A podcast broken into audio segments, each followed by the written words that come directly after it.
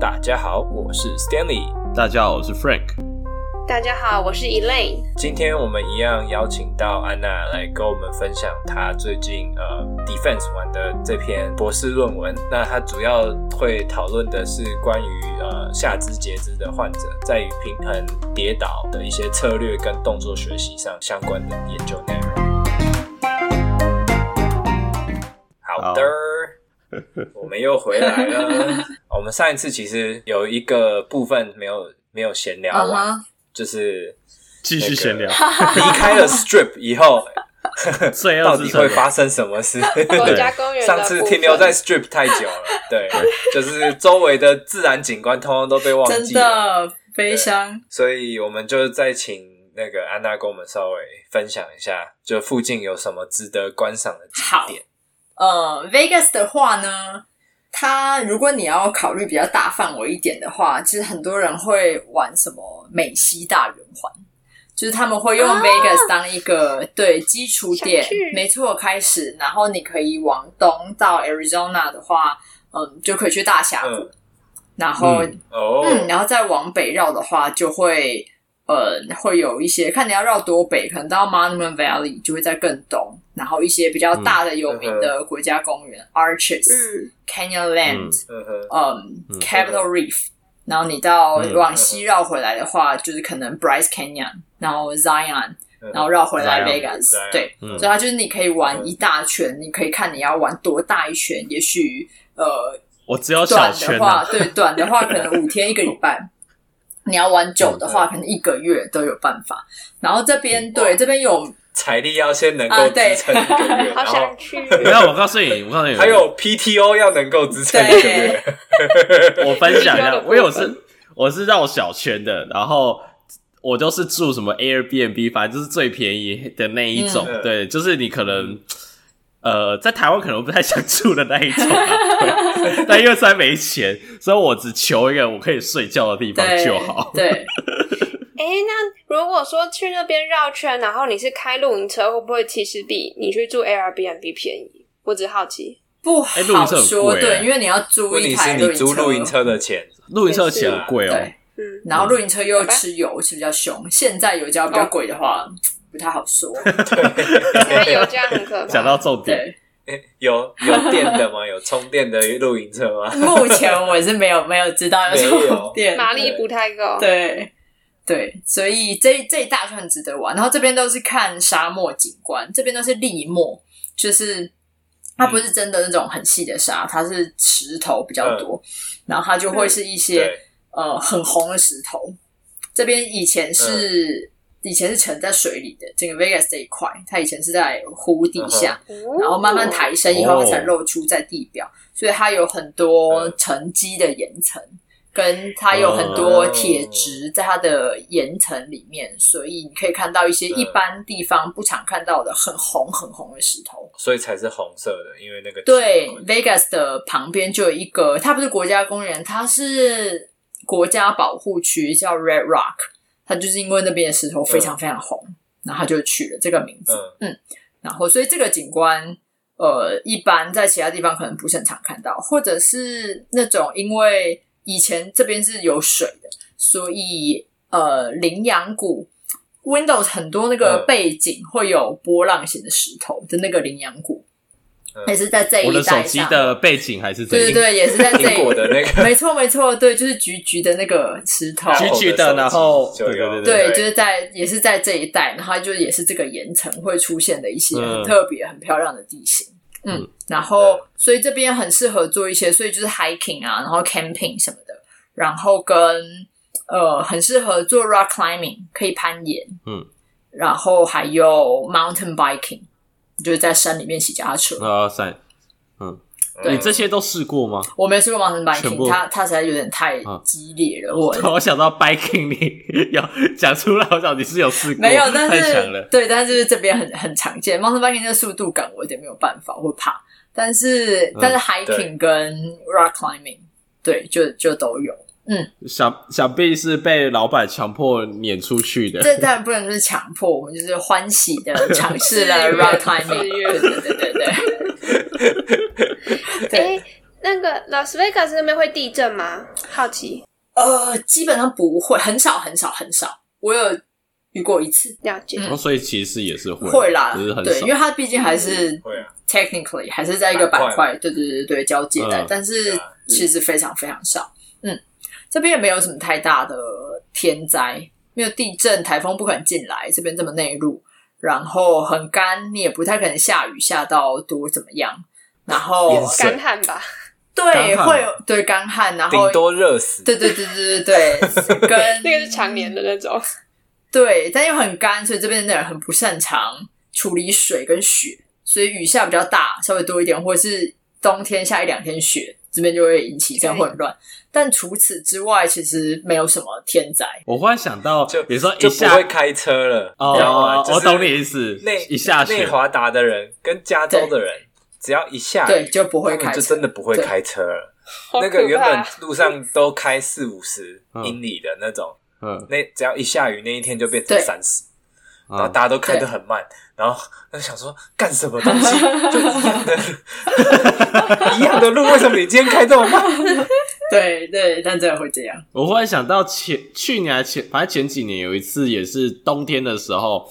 然后那个极地气旋，反正就是气候不稳定。极地气旋到太南边，然后连德州都下雪。对，德州那一次大暴雪，那一次夸张。对，然后那一次就是德州人完全瘫痪，就是他们水管爆掉，因为他们 他们没有，从来没有，他们不知道情过。对对对对，他不知道冬天啊太冷的时候，那个要要要那个 heat 要一直开着。对，很多滴水，你不能让一直滴。对对对对，不然会爆掉。跟很多那个那个地方的设施，从头到尾都没有考虑过这件事情会发生，所以根本就没有想过发生，没有想过会下去。对对，然后就瘫痪了。没错，哭哭。所以这边 outdoor 的资源很多。哎，所以你是你是你你这几年就是你是原本就喜欢 outdoor 的人，还是说也是有一部分受？我要记得你应该不是，我不是。我原本我在台湾的生活形态就比较静态，所以我就是我从小我从小到大一直都是在台北长大的，所以我在做的事情就是静态啊，或去什么会跟朋友去吃饭啊，去喝咖啡啊，逛展啊，呃，听听演出啊。什么这种文青啊，就是所以比较是 The Strip 的那边的那个，对，如果你要不是，我觉得好像我觉得好像一样，可能不太一样哎。哦，是我的 The Strip 的郊区，The Strip 的郊区。当我来了以后，不不是里面，没错没错没错，只是一个中间中间。当我来了以后，就有变成一个比较 outdoor 的人。嗯，我就我就很常去 hiking 啊，干嘛，就是找一些 outdoor 的事做，不然就也会没事做。所以 就会没事做，就要帮自己 找一些 找一些别的乐趣。欸、要没事找事做，没有，至少你还有事情可以做。哎，就是你至少旁边你知道还有什么什么地方可以去。说实在话，在 Illinois 的时候，我会觉得在 Chicago 好像没事情可以做，就甚至一直在。就是你在，你发现一阵寂寞，公寓。Chicago 应该，我觉得 Chicago 应该还好，但如果是你去 UIUC 去 Urbana-Champaign 那边，可能对。没错，我就听大家说，大家都在那边看玉米田啊，大家都在 Champaign 看玉米田。我就只能就就其实也没真的没什么事情做。对，但因为旁边你说自然景观也什么都没有，对，所以这边对就是比较幸运。Chicago 是因为毕竟是一个市区，好了，你可以去逛。一大堆博物馆，你有个湖啊？对，哦，对，对，有个湖，对我很喜欢在逛，所以对啦，稍微好一点，但也是对好一点。就就如果说是喜欢户外运动或者去像喜欢 hiking 的话，在芝加哥就会比较郁闷一点。嗯，没错没错。但如果你是喜欢逛博物馆啊，或是像是现在。夏天的话，Millennium Park 它其实有很多活动，那其实也是 OK。嗯，对。我忽然觉得这个很适合以前的安安娜。有我去我去 Chicago 的时候，觉得很快乐，因为 Vegas 是一个相对 没什么文化的地方。地中海 Vegas 就是没有什么文化啊，你知道，它它没有这种文化性的活动，没有。他就是你要不要赌？它的文化是罪恶啊！对对对对对，所以我就。我就没有办法得到文化的熏陶，我就只能一直做一些 outdoor 的事情。但我去 Chicago 大逛博物馆很快乐。哦，对对，因为 Vegas 给我的感觉就是有种财大气粗，怎么讲？就就那种感觉，对，对有钱的就是老大，对对对，然后什么都是有一种，他给我一种他们的价值观是高大上的那种感觉。啊，什么都很大，什么都很，就是他觉得这样是最好的，但是我就觉得。嗯，如果一一个人来形容 Vegas 的话，我觉得 Vegas 就是那种他会把身上的所有钱都，比方说存款打成金牙，镶在嘴巴里。对对对，然后然后项链要挂，满对对对，像对对对对对对对，镶在嘴巴里面金牙。然后对，然后你就会真的真的很多老一辈的会做这种事，对，嗯，他会觉得是财力的象征。反正就是你看美国的饶舌歌手的 MV，就是拉斯维加斯，对，然后就是没有什么。没有什么更深层的东西了，这样对的感觉，结案，对对对对对。但但饶舌歌手的歌词里面还至少还有一点点深层的东西，没有，因为他有文化背景含义的，他就是要刻意刻意说啊，老子就是有钱，那他他其实说明他很没钱，他只是一个，就是他有一些文化背景上的，对对对，但是他装阔是有个理由的，但是对。Vegas 给我感觉装阔是没有理由的，对，就是我就是装阔而已。对，后来就是 Vegas 还是有一些自己的小小的文化跟历史啦。然后这边有个有博物馆，什么会介绍一些这些东西。嗯、但是终究就是相对比例而言，文化类型的事情就很少。嗯、所以这边要么就是要走 strip 的路线，嗯、或者你可能就要走一个 outdoor 的路线、嗯、，hiking 干嘛？嗯。湖划个船哦，对，旁边我看到有湖啦。对，那那我好奇就是这些，它旁边超级多这些呃 national park 啊，嗯、或一些比较这种自然的这种这种景点，嗯、你自己个人私心会最推荐？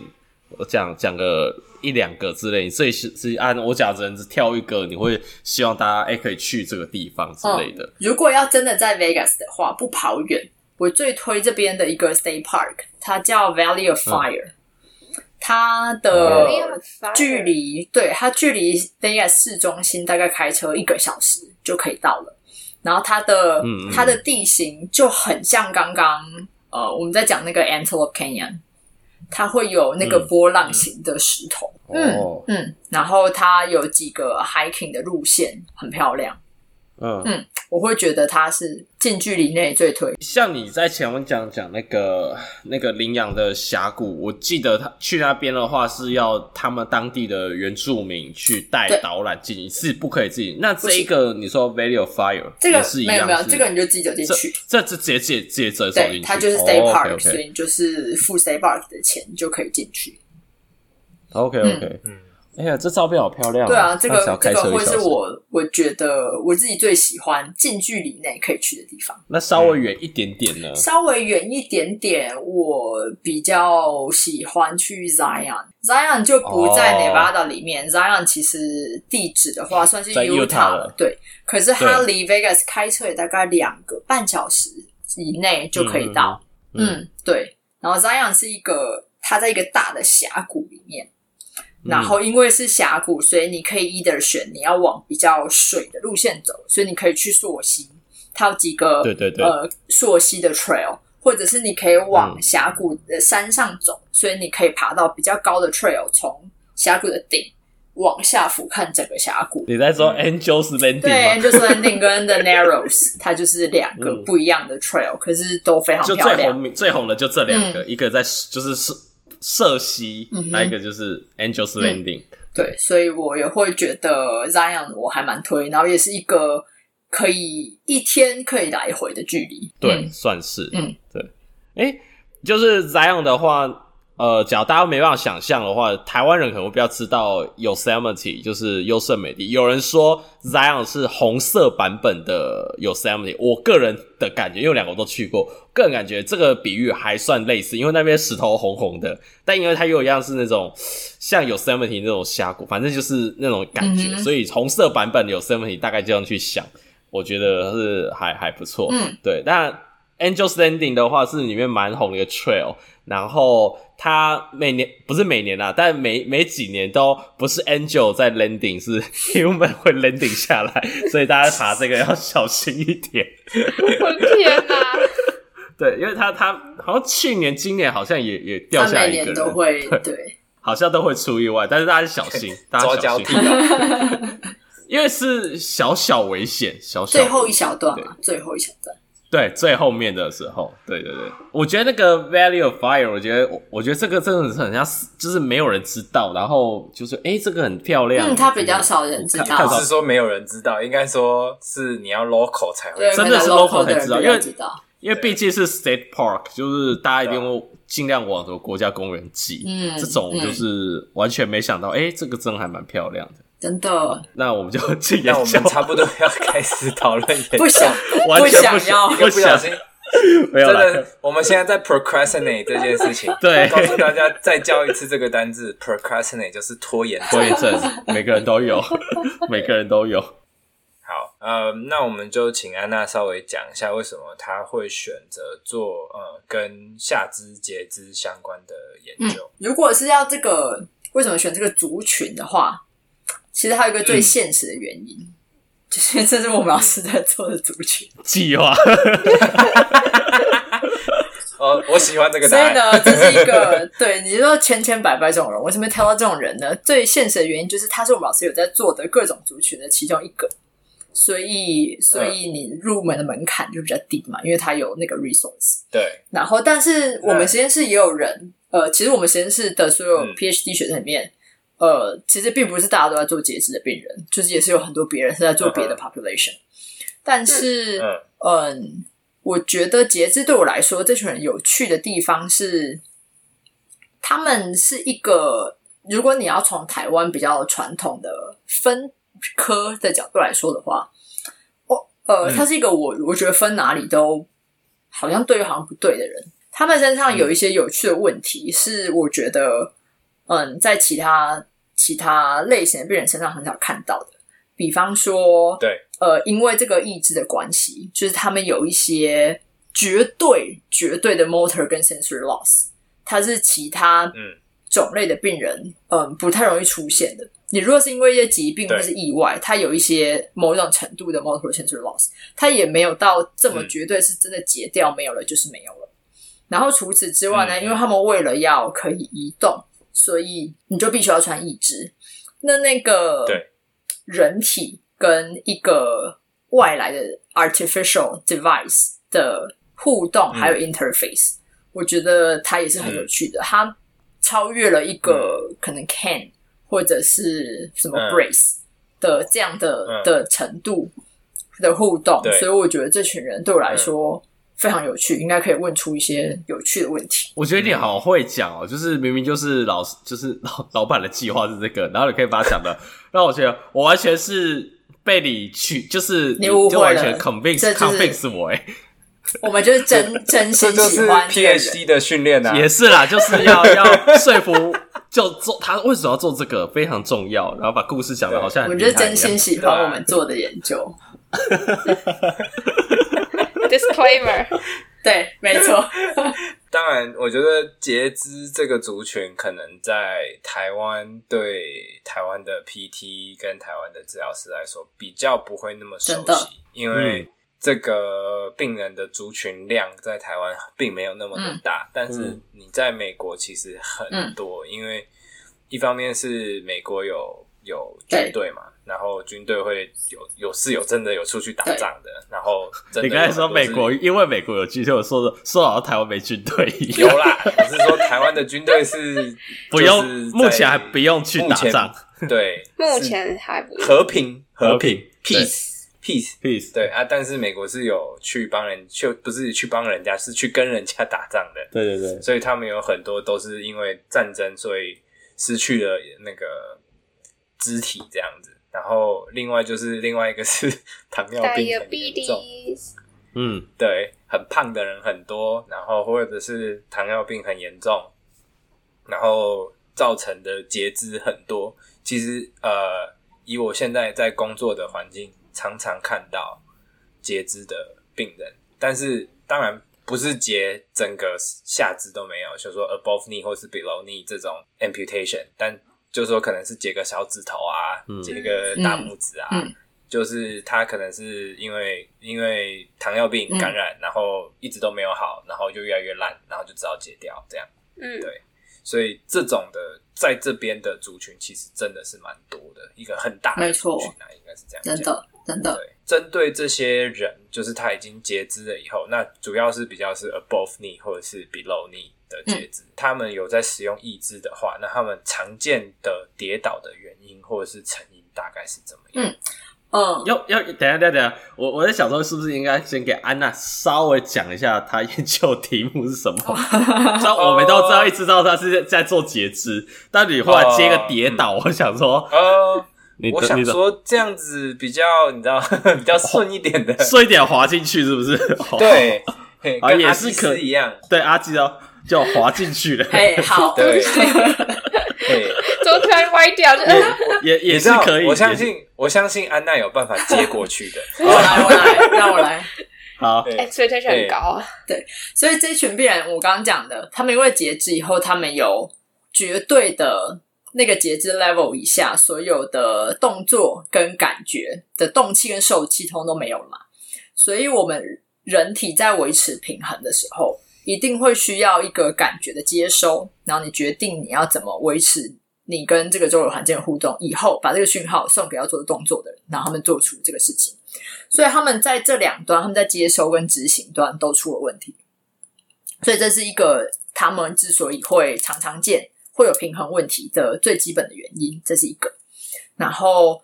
再来的话，是因为他们穿上一只以后，这个感觉的输入就会非常不一样。即便我们是一般的人，假设你平常习惯徒手洗碗，跟你为了保护手戴着手套洗碗，其实很多人就会因为戴着手套，然后他就会比较容易把碗摔破，类似这样。所以你一旦加入了一个新的中介的东西，那个感觉的执行跟一样动作的执行，它就会再变得不太一样。所以这群这群病人很常会出现平衡问题，然后刚刚 Stanley 的问题就是他们呃最常导致出现平衡问题的原因，一个就是他们的呃受气动作感觉的受气跟动作执行的动气都没有了，嗯、然后二来就是他们再加上一个这个新的 device，所以他会再加上一些更复杂的东西，他需要去控制。嗯然后这个是他们比较这个族群特定的原因。嗯、那还有一些是一些比较 general 会让呃人容易跌倒的事情，他们这些人身上也有。比方说，如果这个人他身上同时有各种不一样的疾病、嗯、同时存在，嗯、那他跌倒几率都会比较高。尤其是刚刚 Sandy 有讲到，截肢通常会有两大主要原因，一个是跟血管循环有关的原因，一个是跟血管循环没有关系的原因。嗯、如果他只是因为受伤或一次性的。事件导致他截肢，那这群人就会相对好一点。嗯、可是如果他是因为糖尿病、嗯、因为周边血管的问题而截肢的话，嗯、这群人通常身上不会那么单纯，就只有糖尿病，就只有那个周边血管疾病。嗯、他们是很常见，有各种不一样的疾病会共存在他身上的。那这件事情本身就会让他比较容易跌倒。再来是因为这些事情，他们会需要服用多重的药物。那嗯，这个也会提高他们跌倒的风险，所以他们身这群人身上就是加加减减，呃，或多或少其实都有一些跌倒的高危险因子会出现在这群人身上。嗯，所以就是我们觉得，呃，需要需要介入，然后再多看看还有没有什么办法可以可以帮忙他们。没错，所以这也是我论文的题目。所以我论文就是想要，尤其是我们注意到这群人，嗯，他们很容易被绊倒。跌倒有很多种，跌倒各式各样的跌倒，嗯、但是我的论文主要在看的是绊倒，嗯、因为他们那个一直因感觉不到，嗯、所以他们有时候也许会踢到东西自己不知道，或者是他在抬的时候，哦、他的 foot clearance 会不够不够高，就是他在脚抬离地面的时候，嗯、那个高度可能会不够，而且他们会没有那个主动的脚踝的控制，所以也会提高他们跟一般人比起来绊倒的风险会要来的再更高一些。所以我的论文才会希望做这群病人，而且是他们最呃有绊倒的这样的状况，所以他们怎么反应的，跟到底我们有没有一些办法可以减少他们被绊倒的几率。就是有一个 follow up question，就是 below knee 跟 above knee amputation 的病人，他们假设是一样，就嗯 generally 来说好，他们跌倒的 chance 跟 frequency 会有差异嘛？像是我自己的假设会是如果。你截肢截的不截掉不会越多，你跌倒的，嗯嗯，就是次数跟 frequency 会越高。嗯，对，这个问题有点有趣。呃，理论上来说，对，就是你你截的 level 越高的话，嗯、你没有的关节会越多，所以你有办法控制来应付跌倒的这个状况，你可以控制的部分就越少，所以你跌倒的几率可能就会越高。但是反过来说呢，另外有些研究他们做起来发现很有趣的一件事情是，通常结得越高的人，他会活动度比较没有，呃，活动力比较没有那么高。结得比较低的人，他通常活动率会很高。所以呢，活动力高的人，其实他跌倒的几率会比较高。嗯，所以他是有一个，因为他去从事活动的比例。对，没错，所以他是有一个相对的，你知道，有趣的平衡在的。这群人呢，结得比较高，他可以控制的部分比较少，但是他们也可能因此而比较谨慎，或者比较不愿意动，或者是 whatever reason。嗯、但结的比较低的，他们控制的比较多，他可能因为他动的比较多，嗯，他其实还是会有很高的跌倒几率。就跟 K level 有关系。对，这就跟 K level 有关系。对对，然后跟还有跟 K level 有关系的另外一件事情是，他们用什么一样的义肢？嗯嗯，他本身义肢的那个关节，他是用什么方法去控制的？也会影响，对他他自己主动能控制的部分有多少，跟那个关节的设计有办法抵御跌倒这件事情的能力有多高，这个也是有差。因为我好奇，就是你的老板他就是我们现在他做呃节制抑制这些使用者，我好奇有没有人或一些企业，因为我知道美国他说很其实很多 startup、嗯、都会设计很。新的一些义肢啊之类的，然后像你讲，每一种义肢或或许新一点，它会多一个什么控制，然后帮助协助它可能避免它跌倒，或可以控制的更行走会更接近我们所谓的正常的步态，比较 symmetrical 的一个步态。有没有这样子的企业或这样子的人去找你们老板合作或之类，或你老板会不会对这种这方面感不感兴趣？嗯、实际上有。呃，有没有合作？因为我我只会知道有或没有，有没有去找他，我其实不知道。Uh, 但有或没有的话，没有。呃，因为你如果跟特定某一间厂商合作，你就会有利益上面的考量。对、嗯，这是很多做研究的人会想，嗯，对，会想要避免的嘛。然，后，嗯、可是实际上我们。病人在来的时候，他就是身上穿的义肢，那这个义肢本身就会有各式各样不同的厂牌，那这件事情就是无可避免，他他怎样就是这样，他本来穿着什么样义肢，什么厂牌就是什么厂牌，我们不会去呃限制这件事情。嗯，嗯嗯然后至于刚刚呃 Frank 讲到的不同的义肢的设计，对，现在有很多新的呃，不管是研究啊，或者是公司啊，他们有在试图做一些更多功能的义肢。它可能是嗯，嗯，脚踝也好，膝盖也好，他会有一些他们标榜的可以做的新的事情。可是这些事情，呃，有的是它还在研发阶段，或者是嗯呃，你套越高功能，它就会越贵。所以实际上，病人可以用、嗯嗯、可以用他们的人也没有那么多。一的他还没有量产，或者是他量产了，但病人用不起，或者是病人的保险不付。对对对，这也是另外一个问题。所以。呃，结论就是没有，我们我们没有遇到太多这种穿很 fancy、很高级的一支来的人，嗯、就是一些常见的就在 market 上面的 model。因为我之前在是待在 UIUC，UIUC 他们的工程的部分很强，所以有就是那时候有有那种，我那时候我在跟的那个老师，他有一另外一个 PhD 的学员，他其实是比较偏工程类的，嗯、然后他其实自己已经已经有个 startup，他想要自己。研究他自己设计出来那个，但是手的。嗯、然后我后来有看一些，呃，有 review 到一些 paper，我觉得蛮有趣的。他们会去怎么去控制手的意志？因为我们都想要装上去之后，我们都希望他们的手手指头可以活动自如，像我们的正常的手这样。那但是它 residual 的那些的皮肤可能是呃 below elbow 或者是 above elbow。那我它设计大部分是 below elbow，就是以控制只有。Wrist 和 hand 的动作为主，那它有有各种，目前有各种不同的控制方法。那比较流行的是用 EMG，、嗯、没错。所以它套它套上去之后，那你心里想说啊，这些手指头它已经没有已经没有 muscle 了，那它就是把剩下这几个那个 muscle，就是它有一个算是蛮布的蛮密蛮密的一个 EMG 的一个、嗯、一个那那怎么讲？一个。对对对，EMG 反正是一个电极，但是它是一个网络，嗯、它不是单点而已，它是一个网络。嗯、那这时候他们要去训练它，呃，例如说我要动，就握拳张开。那因为我们大脑去想我要握拳张开，它其实那个神经路径到它剩下的肢段其实都还是还在的，所以它那个时候的设计就是说，呃，它要经过一些 training，就是你要 train 这台这个意志，所以你就要去努力努力去想说，我现在在握拳，我在握拳，让他的肌肉是有给他讯号的，嗯、然后。接下来他就记住之后，他就会知道，OK，现在这是握拳的讯号。虽然它只剩 residual，、嗯、可能就是 forearm 的一些皮肤、一些 muscle，但是他会知道，OK，你只要之后你只要 EMG 这附近的讯号是这个 pattern，我就知道你是要握拳。那之后你就是戴上去之后，他就知道啊，握拳张开，或你要比一或比二比三，类类类似这种。对，哦、那有些，对对对，这个是理论上是 practical 的。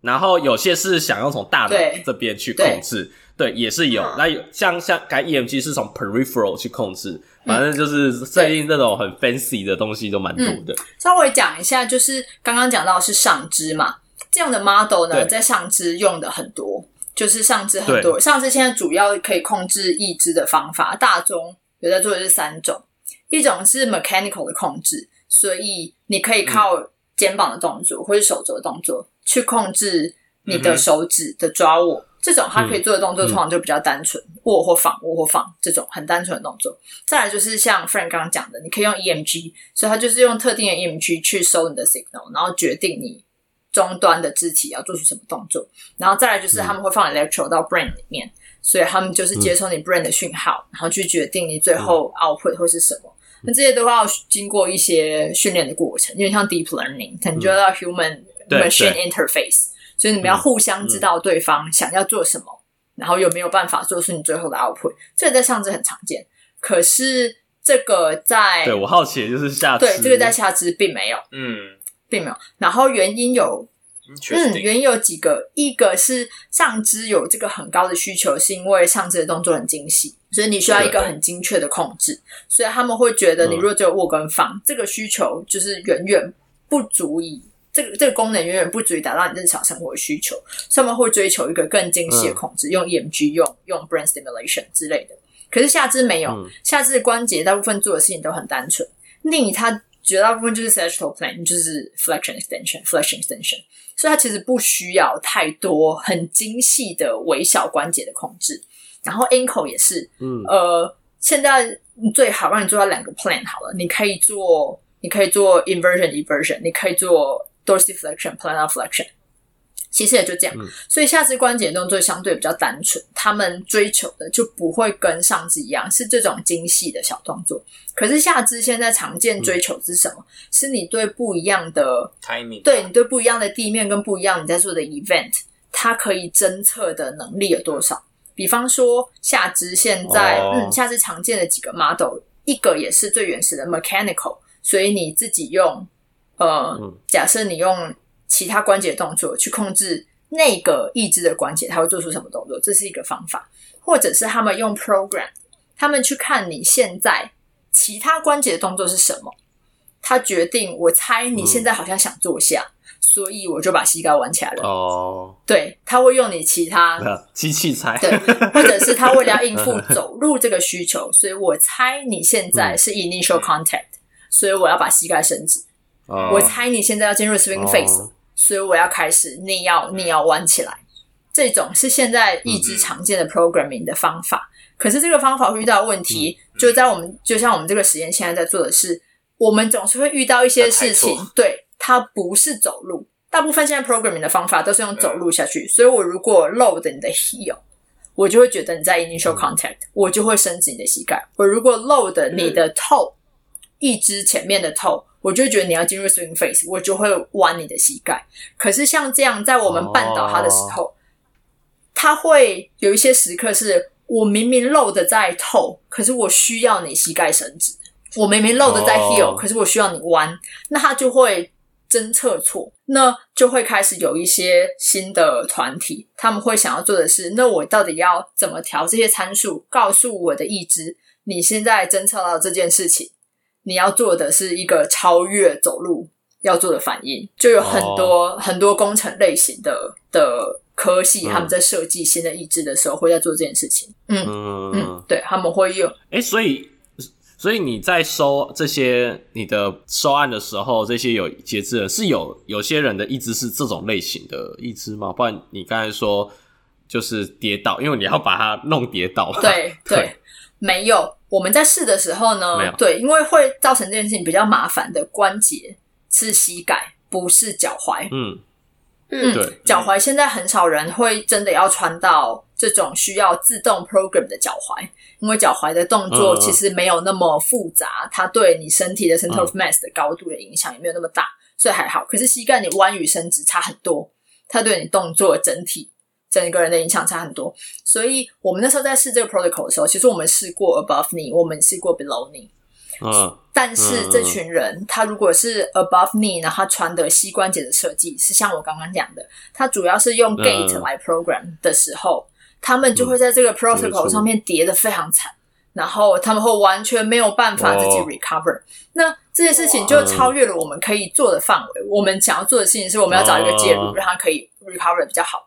可是，如果这是他 inherent 在他的呃义肢关节的设计里面，嗯，那就不是我们训练，嗯，或者是病人，我我很想他伸直，嗯，他就是不能伸直嘛，那那就超越了我们可以控制的事情。所以，所以这所以这不是训练的问题，没错，这是器械上的没错。所以我们最后就在这个论文里面拿掉了所有膝上截肢的病人。因为他没有太多，所以其实你、嗯、其实其实所以其实你那时候收，其实膝上也有收。对，对他们他们有太多。你如果两个 joint 都不是你自己有办法控制的话，他们有太多嗯嗯不可控的因素，所以我们最后就决定把这一群人拿掉，嗯、我们就只做膝下截肢的病人。这个就跟刚刚 Elaine 问的那个问题一样，所以他的控制只要截的越多，他的控制其实就越少。嗯，然后他有可能造成跌倒的原因就。更多，然后比例就可能更高。对，哎、欸，可是我觉得这个研究，你说那时候在试，就是 above knee 的这些类型的人，他只要有 programming，他的 knee joint 反而会跌得更长。我真心觉得这应该要去把这些 message 或者这些 information 给原本设计的这些公司，哎，因为他讲日常生活中就是遇到一模一样要 tripping，就是要跌倒。他会跌得更惨。所以呢，呃，所以我们在试这群人的时候，我们虽然没有办法提供给他一个很有效的训练，嗯，可是，嗯，人总是要想办法活下去。所以这群人呢，他们实际上在穿这个义肢的时候，他们也是有可能遇到跌倒状况嘛。所以呢，对对对，膝下截肢的病人，他们对绊倒的干扰反应跟一般人非常接近。但是膝上截肢的病人，他们有一些很特别，他们才有的策略，就是为了应付这件事，因为他们知道那一只脚的膝盖是不可靠的，所以他们会有一些特殊的策略，是可以不用靠那只脚的膝盖，但是有办法 recover 的。嗯，所以就类似一直跳，用他的好脚一直跳跳跳，类类似这种，会用跳的，或者是他们会呃，大部分。一般人或是膝下截肢的病人，我们都会靠连续的往前踩。如果我们是在走路的时候被绊到的话，我们会用连续的往前踩来 recover。